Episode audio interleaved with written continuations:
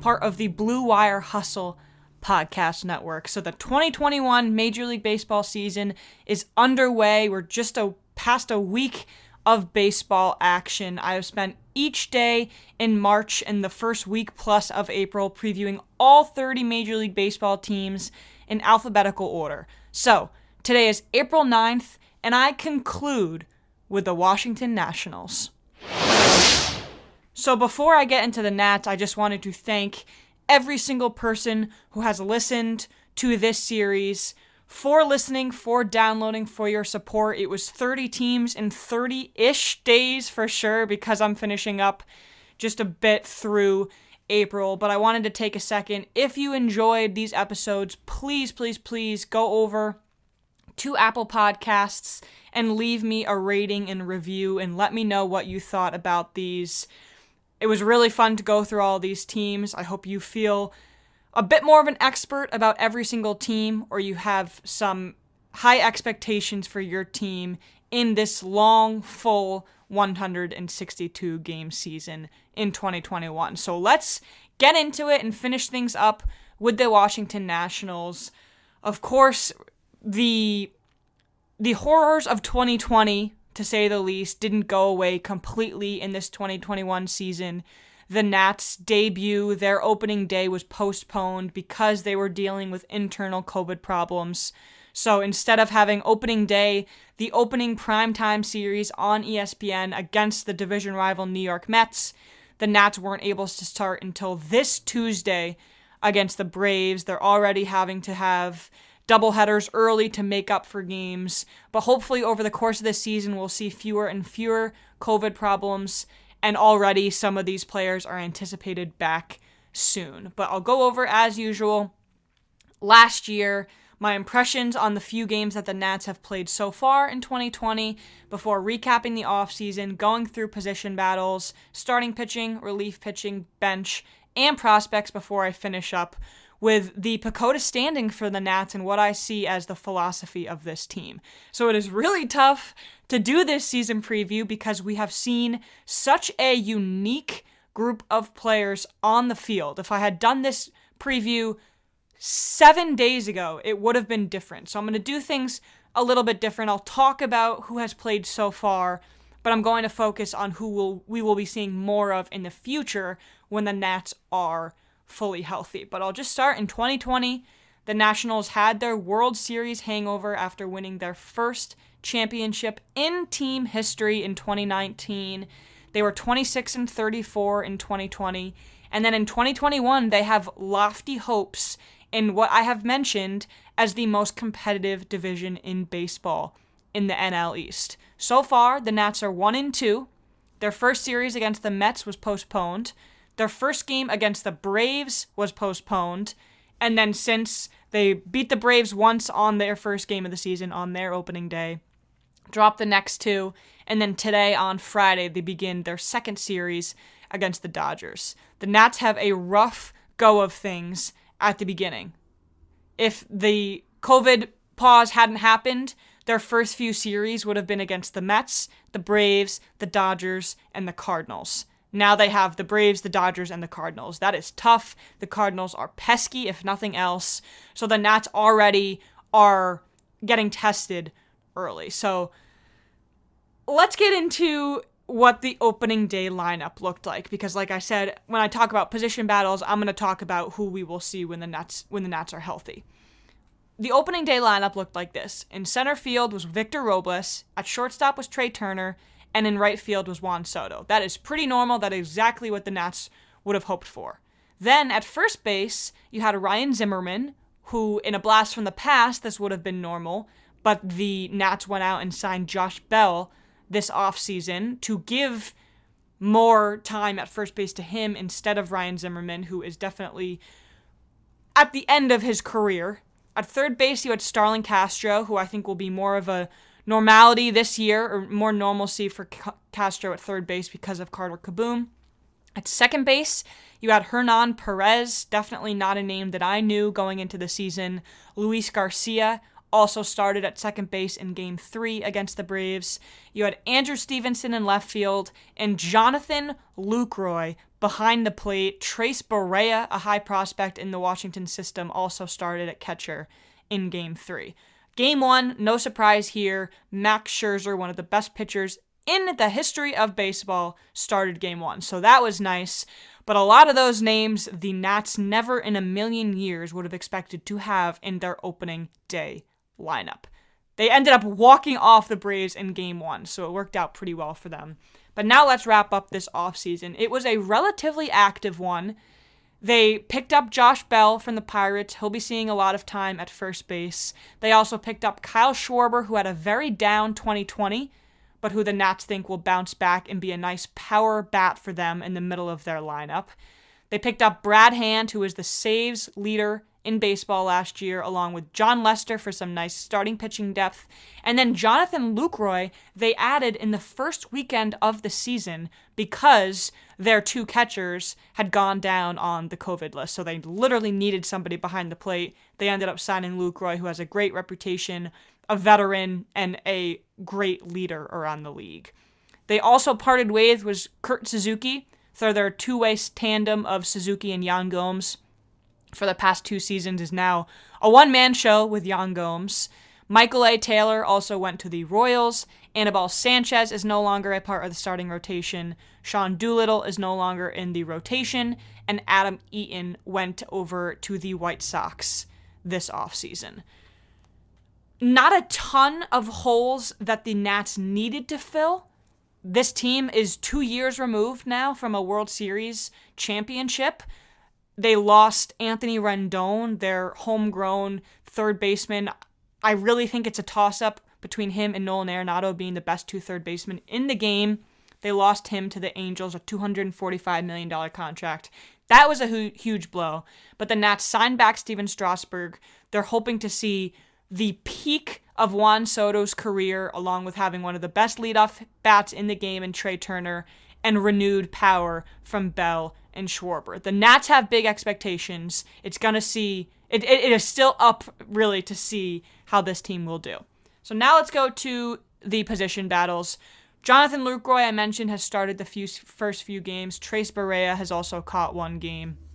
Yan Gomes, though, when healthy, will be behind the plate is it will be interesting to see if Max Scherzer picks a personal catcher. He has pitched well with Alex Avila, who is on the roster as a backup to Yan Gomes, but I think it'll be more Avila will only play when Gomes needs an off day. Josh Bell at first, so he had a very hot spring training. He had a 1328 OPS, which was the highest among all qualified hitters in spring training they're hoping to see that level, the 2019 version of Josh Bell versus the 2020 version of Josh Bell when he hit 226 and had a 77 77 weighted runs created plus. That's well below league average, whereas in 2019 he hit 37 home runs and his weighted runs created plus was 135, 30, 35% better than league average. Bell was also top 10 in both of those categories. I think if they find the medium, that'll be perfect, but he definitely slots in as the cleanup hitter or the five batter. And he and makes this lineup much more dangerous, especially because at the top you have some really nice table setters and Turner and Robles and Soto, and then you can get some real power from Bell and Schwarber. Second base, this position was up for grabs. Without COVID, I would have given it to Josh Harrison who has really been a, super utility guy for the Nats. He spent eight years in Pittsburgh and 2019 in Detroit. He is a two time All Star. He started the year on the COVID list. Perez and Garcia have spent time there so far. I don't think you see too much movement until potentially Carter Kieboom graduates to the major, major league level. Maybe Starlin Castro moves over to second we'll see what happens there. Asdrubal Cabrera has manned that position for the last few years. He won the championship with them in 2019, and now it's up to Josh Harrison to really man this position when he comes back. At third base, Starlin Castro. What have I talked about as what is the most value that a pitcher brings? It's going out on the mound and throwing innings. Starlin Castro embodies that very well positionally. He played 162 games in 2019 with Miami all 162. That is becoming so much less common. Just with off days and injuries and all that. Starlin Castro is valuable because he doesn't get hurt very often and he always plays. He's a career 98 OPS plus guy, just under league average, but I think he's a really nice, durable leadership option for this otherwise pretty young Washington club. At shortstop, you definitely know this guy, Trea Turner. Definitely one of the top 25 to 30 players in all of baseball. He finished seventh in MVP voting last year, second in Rookie of the Year voting back in 2016. He's only been in the league for a few years, but he's already developed into such a steady, consistent player. Talking about consistency, his lowest OPS plus since 2016 was 101. He's had 33 plus stolen bases in each full season since 2016, and he led the league in hits in 2020. He is a pure hitter. His home run, his power numbers don't pop off the page, but he gets on base. His OBP is really high. He's a really great top of the lineup bat, great at shortstop, and he steals bases, which is a lost art. He can wreak havoc on the base pass, and it, he is a tough out for pitchers. Now we move to the outfield. When healthy, I think there might be a little bit of flexibility with Juan Soto and Kyle Schwarber switching between the corner spots. Right now, I'll put Juan Soto in left field. He actually had his first career walk-off RBI, and it came in the Nationals' first game of the season, the first game since fans were in the stand since back in October of 2019 when the Nats won the World Series. So that's kind of a cool ode to Soto, and it's also an ode to everything Soto embodies and can be for this club. He might be the first $500 million man. My co host on the Did You Hear podcast, Pat Zhang, certainly thinks, though, thinks, thinks so. He could be an MVP candidate year after year.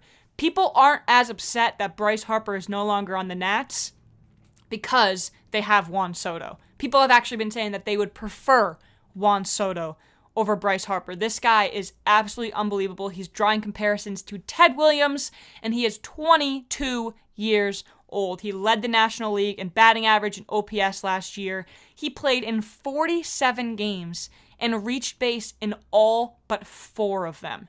And then really he came onto the scene in the 2019 World Series where he was 9 for 27. He hit a record 3 home runs, two of them coming off of Gerrit Cole and Justin Verlander. He is already an elite company and the future of this team and this franchise is really in his hands. As the Athletic puts it, the Nationals can't afford to not pay him. This is not a guy that you let get even close to free agency. The Nats need to lock him down and soon. That honestly could be the most important thing this season to sign Juan Soto to a long term deal before the end of the season. In center field, you have Victor Robles, who is a really interesting story because he came onto the scene as a 15 year old from the Dominican Republic, known for his speed, known for his raw power and his defensive ability. And then at the end of 2019, and through 2020, with the COVID shutdown and the break, he started putting on a lot of muscle, a lot of weight, so that he could turn into a power hitter. And it really derailed his numbers. He really, really struggled in 2020. He struck out in 28% of his plate appearances, which was the 23rd highest rate in the majors when you consider how many players play. That is very, very tough. He also provided a negative Fangraphs wins above replacement number for his team, and he had a career low average exit velocity of 82.2 miles per hour off the bat. 99% of hitters made harder contact. So even though he was 10 pounds heavier, he put on all this muscle, he wasn't hitting the ball any harder, he lost a lot of speed, and he wasn't as good defensively. So this offseason, he went back to the basics. He got faster. He's just as good now with the glove as he used to be. He's making all these game saving catches, and he's back to being the leadoff hitter or the two batter, depending on where him and Trea Turner end up, who can get on base, who can walk, who can make good contact, and who can make this team better. And then in right field, it'll be Kyle Schwarber. In 2020 with Chicago, 188 in 59 games with a 90. So I'll, start with that 188 in 59 games.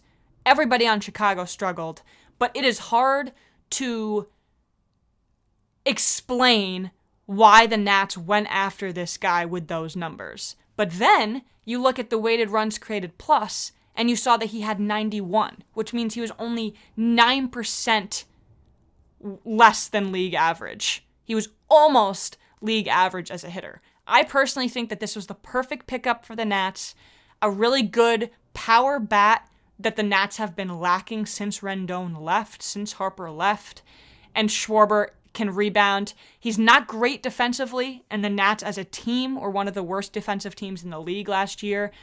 You don't add Schwarber and expect to be a lot better in that category, but it's something Schwarber can work on. And what's most important is getting him on base with runners in scoring position so that he can hit them in. The bench, Ryan Zimmerman expected to have a lot less plate appearances with Josh Bell, but of course he started in every game so far. This is his 16th season with the Nationals. Mr. National, they call him. Carter Kieboom, an interesting story here. So he was one of the best prospects in baseball. That might be a little bit of an exaggeration, but the Nats were so high on him, definitely the highest prospect in their system. He had a 287 average and an 847 OPS over his four minor league seasons. Came onto the scene in 2020 and was frankly just really bad offensively and defensively. In spring, he had another chance to redeem himself. He went 6 for 45 and struck out 17 times. The Nationals demoted him. They put him to the alternate site, and then because of all these COVID issues, they ended up bringing back up. He pinch hit a few times in the first series. He will not be a starter when the Nats are fully healthy. He has not earned himself that role, and that is why you're going to see Harrison at second and Starlin Castro at third. At the beginning of spring training, Davey Martinez and the rest of this national organization, their best hopes were that Carter Kieboom would be the opening day third baseman, and it just didn't work out that way. Luckily, all signs point towards Kieboom being a really hard worker, having a really good attitude, is just working really hard at finding himself again so that he can make an impact on this team. Andrew Stevenson, an outfielder who has played early, and then Alex Avila, who actually spent a lot of time in Detroit with Scherzer back in the early 2010s when Scherzer was there, so that could be a relationship to watch too. Now let's talk about this starting pitching. Definitely the strength of this team, which I feel like I haven't said a lot in these season previews. It's usually the Dodgers offense, the Padres offense, even the Blue Jays offense, whereas their pitching staff definitely can't stack up. I think the pitching is what is going to win this team games. If the offense does better than expected, then the Nats just become even more dangerous. But the Nats need to see the old versions of Max Scherzer, Stephen Strasburg, and Patrick Corbin. And by those old versions, I mean the 2019 versions where these three pitchers single handedly brought this team to the World Series. In game one, Max Scherzer took the mound, six inning pitch. He gave up four earned runs, struck out nine, but all four of those runs came via the long ball. So that is not a great sign for him. We obviously know how dominant Mad Max can be. I'll say just a couple of his career numbers 2,793 strikeouts. I think the 3,000 strikeout mark is a huge threshold, obviously, for Hall of Fame status. He has won three Cy Young Awards. Max Scherzer is a Hall of Famer in my books. He has three Cy Youngs, a Cy Young runner up. He finished in third place once, and he finished in fifth place twice. Three top 10 MVP finishes, and one in the top 12. His career ERA plus is 31% better than average, and his career FIP is 315. Those are Hall of Fame numbers. Stephen Strasburg, another guy who was absolutely elite in 2019. He threw 209 pitches. He was the 2019 World Series MVP. That got him a long term extension, a ton of cash. And then in 2020, he struggled with injuries. He actually had surgery to repair carpal tunnel because he had some nerve damage there. In his first outing in 2021, though, a really positive sign for the Nationals. Six scoreless innings, eight strikeouts, one hit allowed. It was Strasburg's first time throwing at least five scoreless innings without giving up more than one hit since 2016. I couldn't believe that when I read that. I wasn't sure if it means it's been this long since Strasburg has been dominant or that it's a really good sign that even as Strasburg gets or- older and deals with more injuries, he can still be this dominant. I think it's a little bit of both.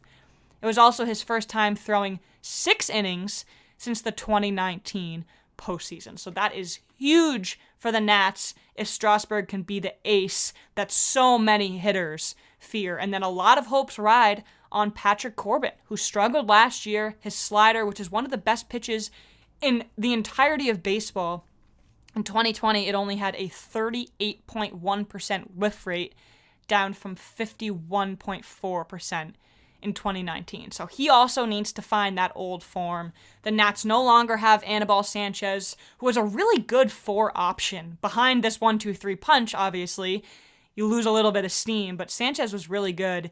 The Nats are hoping that Jon Lester and Joe Ross can nicely round out this rotation. Jon Lester, obviously, he was a Cy. He had three top four Cy Young finishes 2010, 2014, and 2016.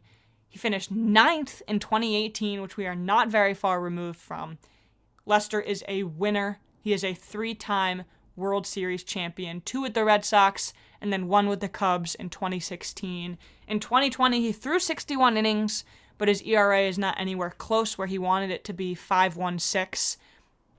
Lester actually had surgery this offseason. I believe the surgeons removed one of his thyroid glands because he was having energy problems. Everything was just so much harder for him.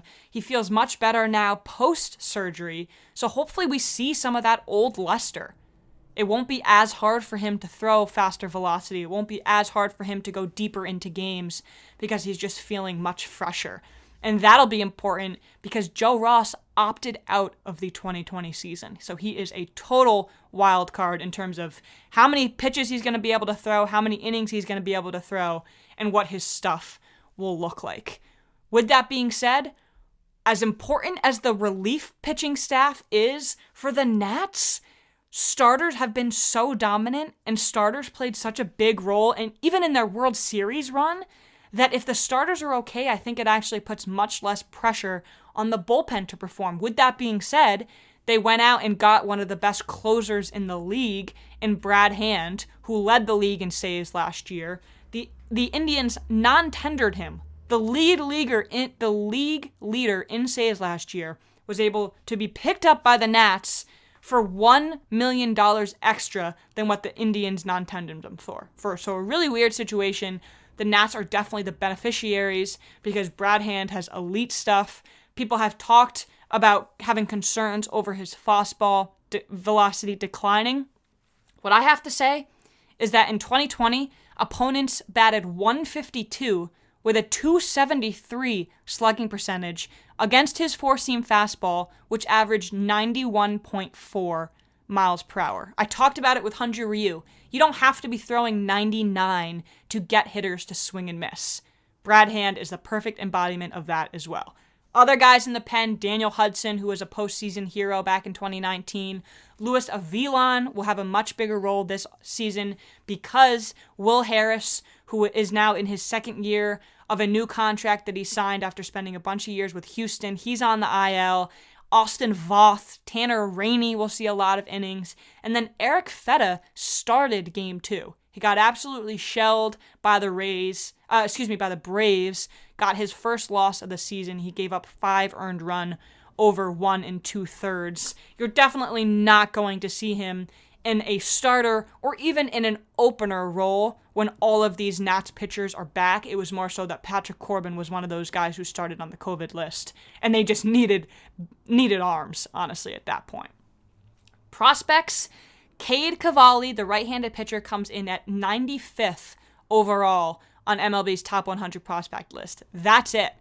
Carter Kieboom was a higher touted prospect in the past because he has struggled so mightily on the major league stage. He is not in the top 100.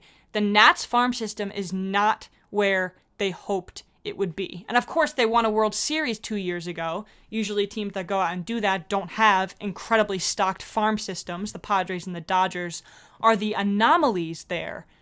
But the Nats definitely have to improve, to acquire some picks, and draft properly to try and build that up. So, PECOTA has the Nats at 82 and a half wins. I'm going to go just over.